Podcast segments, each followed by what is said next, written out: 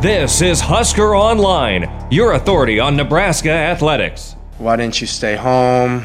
Why, why are you going to be a Cornhusker? You know, just the service level kind of disses, but you know, I, I know what I signed up for. I came here for the tradition. I came here to win a Big Ten championship and to become the best football player I could possibly become. So, you know, uh, it's, it's just another game. Obviously, being from Colorado, it's it's definitely something that you know I've I've had a lot of talk. I've been talked to a lot about uh, about it from some people back home, and you know I'm just excited, you know, to kind of shift my focus to that game, and you know there there will be a lot more distractions, specifically being from there, but you know again I'm just going to zone all those out, and uh, you know we're just going to go keep attacking.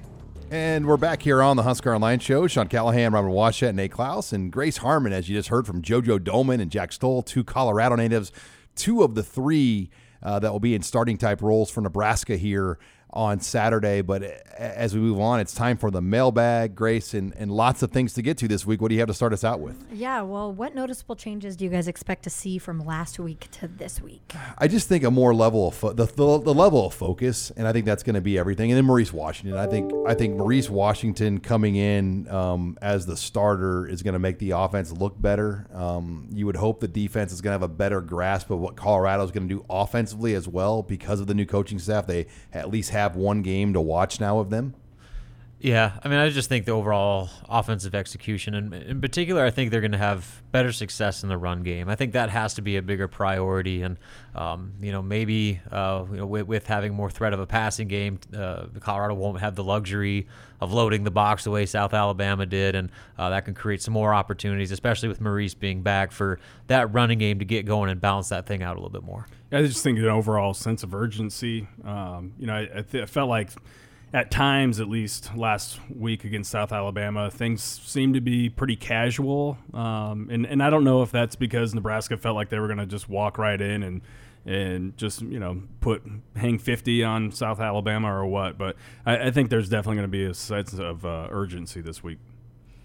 All right. Well, which player surprised you the most last Saturday, and who still has some work to do?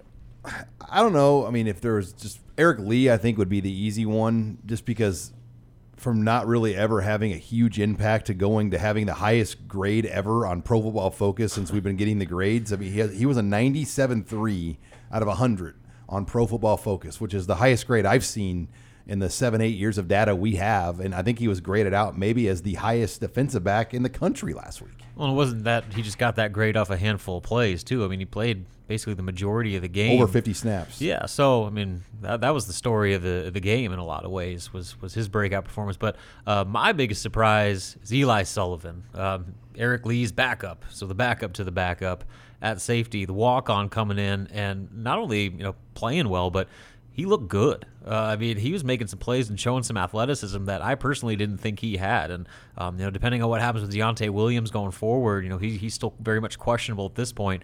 Um, Eli's probably going to have to play and play, uh, probably play some significant snaps against Colorado. So hopefully he can keep that up. Yeah, I'll stick with the defensive backs. I agree with both you guys, by the way, is my usual stance. Uh, by the time it gets to me, but I, I will go with uh, Cam Taylor Britt. Um, although it not a not a major surprise. We knew that he was somewhat of a playmaker, but we'd been hearing all of all fall camp how this is a guy that could play literally every position in the in the back end of the defense, and and that he's kind of the even though he's not a starter necessarily, he's kind of the captain type of player or voice back there. Well, he came in and I mean he he made play after play after play all day long, and for a three star prospect that was a quarterback out of high school, I just continue to be amazed by how well Nebraska did and, and kind of projecting and evaluating his talents. All right, what do you have next, Grace? All right, well, what can you guys expect crowd wise on Saturday? I think it's going to be as big of a showing as we've seen in a while on the road for a number of reasons. Um, Colorado doesn't have a lot of season ticket holders, so that means there's more single game tickets to get. And when you go to Ohio State, when you go to Wisconsin, you go to Penn State, Iowa, other Big Ten venues, it's harder for Nebraska fans to get tickets because they already have a big season ticket base where there just aren't a lot of single ticket sales. And it was ultimate panic mode by Colorado's leadership because they know that they only have about 15,000 season ticket holders. Well, there's 35,000 seats in that stadium. So, you know, they're, you know, Nebraska is the one fan base that can really come in there and take over that place. And I think it's the worst nightmare for recruiting for years later if Nebraska comes in there and lays a huge crowd in that stadium it takes it over, say Nebraska wins, um, I think it's going to be over 20, 25,000 guys. Well, especially when you add the fact that it's drivable. It's a destination game. Uh, it's got the nostalgia of being a former Big 12, Big 8 uh, road trip that fans, you know, made every other year for decades.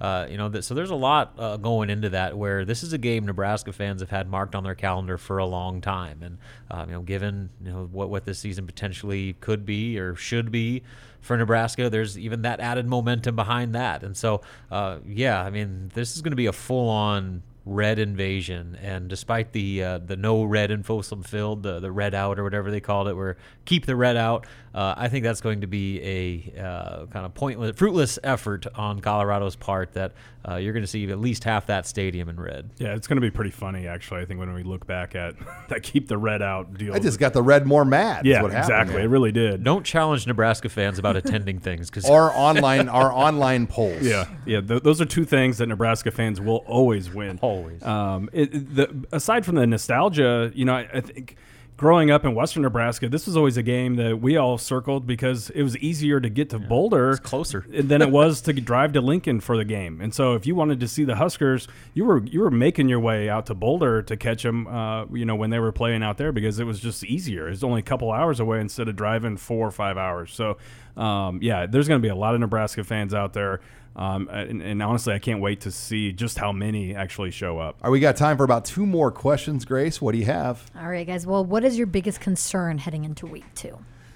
My concern still is that interior of the offensive line. I think we knew Gerald Foster and Tanner Farmer were going to be, you know, guys that weren't going to just be overnight guys you could replace. But I think maybe it was more work than we even realized after watching week one. Trent Hixson and – uh, you know, the center position, whether you know it's Farniok or Jurgens, there was just a lot there that set several things back on the offense. And and until we see marketable improvement on the field with those guys, you know, that's going to be a concern for me. Yeah, so the offense is obvious. Uh, I mean, you could pick a number of different elements on that side of the ball and say that's a concern. But uh, you go back to last week, and yes, the defense made a lot of plays and big time turnovers and, and all that stuff. But there were also a lot of plays where had a pass been more accurate or uh, you know the receiver you know run out of pass or whatever it may be south alabama had the opportunity to make big plays or even score touchdowns. And so those types of plays are going to be made by colorado. Lev- laviska shenault and those other wide receivers they're going to make those plays. Steven montez is going to make those throws. And so those mental breakdowns they cannot happen because you're not going to catch as many breaks as you did against South Alabama because Colorado was too potent of an offensive unit to, to let you get away with too many of those. Yeah, uh, to me, it's it's Laviska Shenault, uh, and uh, you know that he, he he's good enough. He's going to get his, but I think you have to find a way to not let him beat you alone uh, because he can if you let him. But I think I think just limiting him, not necessarily shutting him down, but but limiting him, um, you know, and not allowing him to, to single handedly beat you is is a, probably the biggest concern in my opinion. All right, final question. All right, guys, what's the past road trip that you missed the most? You know, guys, there's a lot for me on this one um, because we've been to a lot now. I mean, I've traveled 20 years covering Nebraska, um, but the, the in the Big Eight, Big 12 I just miss those trips down to Texas like late in the year. You'd get to go down, it'd start to get cooler here in Nebraska, but there would always be one like November, early November trip down to Oklahoma, down to somewhere in Texas, and you'd bring your, you'd pack your shorts. And I only wear my shorts one more time this year, and um, you know you'd get some good Texas barbecue down south somewhere. So I, I still kind of miss getting the chance to go to Texas because we don't get to go to Texas that much anymore. Yeah, uh, I mean the the warm weather breaks were nice, but for me, it was always that uh, every other year trip to Colorado, and so coming this Saturday is gonna be sweet. You know, I, I love Colorado. I, I, lived out there for a year. Uh, I love Boulder, even though the people, you know, I could give or take. that area of the country is absolutely beautiful. It's a great setting for college football, and so uh, that's one that I would love to make a lot more often than just once every eight or nine years or whatever it's been.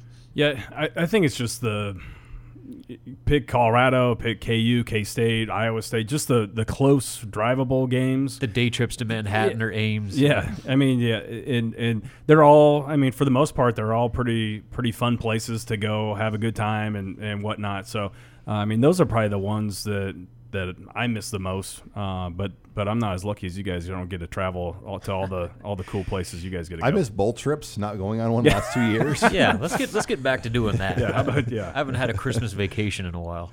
All right. Well, Grace, that wraps it up for the mailbag. We'll see you in Colorado. Uh, yeah, I'll see you there. All right, when we come back, we'll close the show with some recruiting, including the Husker staff will be out in Colorado. We'll get Nate's thoughts on that next. You're listening here to the Husker Online Show.